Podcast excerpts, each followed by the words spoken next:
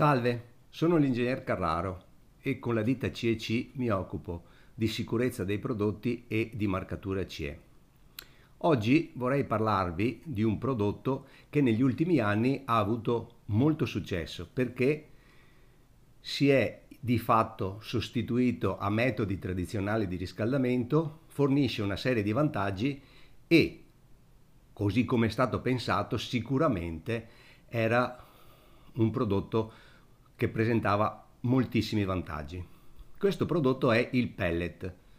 Giusto per chiarire, anche se credo che tutti voi lo conoscano, il pellet è un materiale compatto ottenuto dalla compressione attraverso un sistema di estrusione di segatura di legno.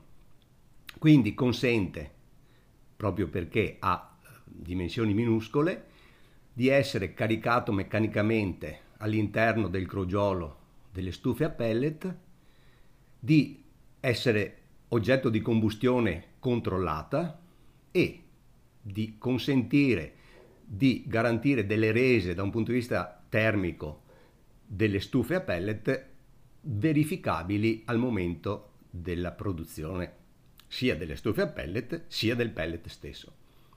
Ora tutto questo presenta molti vantaggi rispetto alle stufe a legna per esempio o ad altri sistemi di combustione con combustibili tradizionali.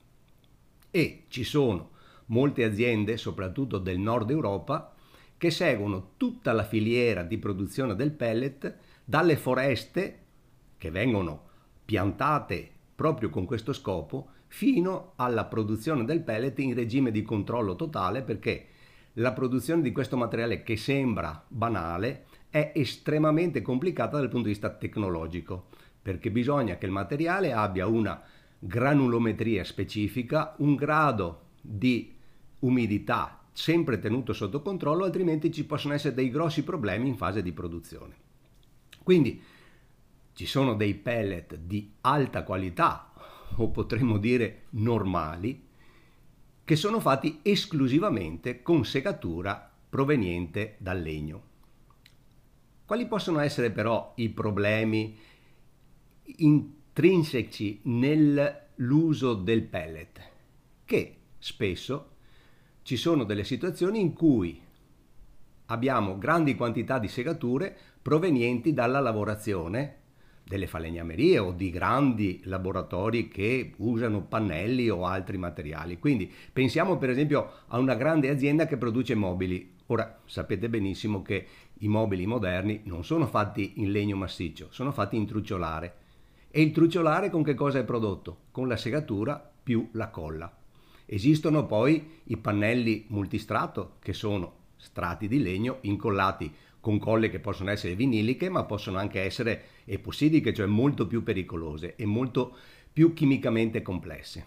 Ora, se la segatura di legno multistrato piuttosto che di trucciolare, piuttosto che di altri tipi di legno composito che viene tenuto insieme con leganti che non siano legno, quindi collosi, è chiaro che usare quella segatura per fare il pellet crea dei problemi indubbi.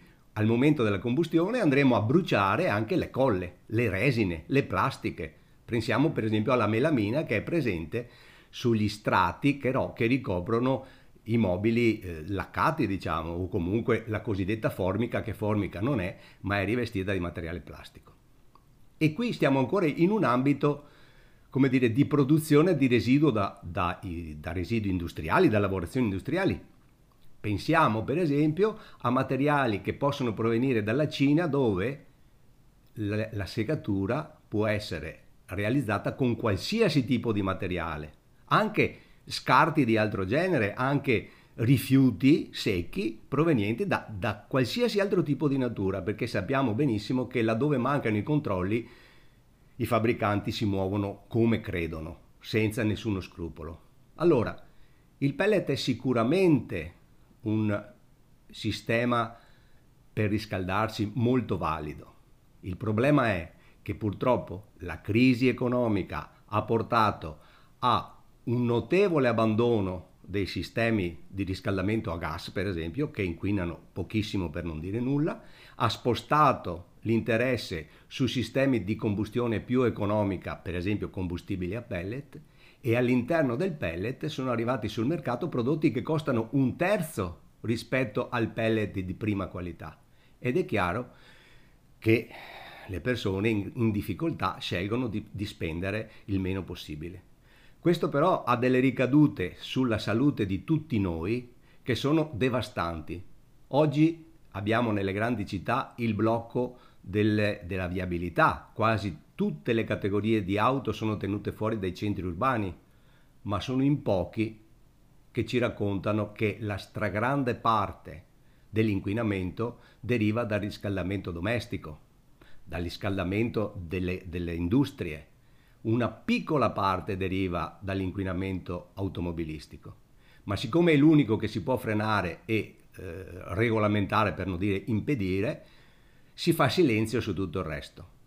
Invece io credo che la sensibilizzazione sull'utilizzo di materiali adatti alla combustione, che siano privi di inquinanti, otterrebbe dei risultati maggiori. Quindi nessuno vuole demonizzare il pellet, ma il pellet buono va utilizzato.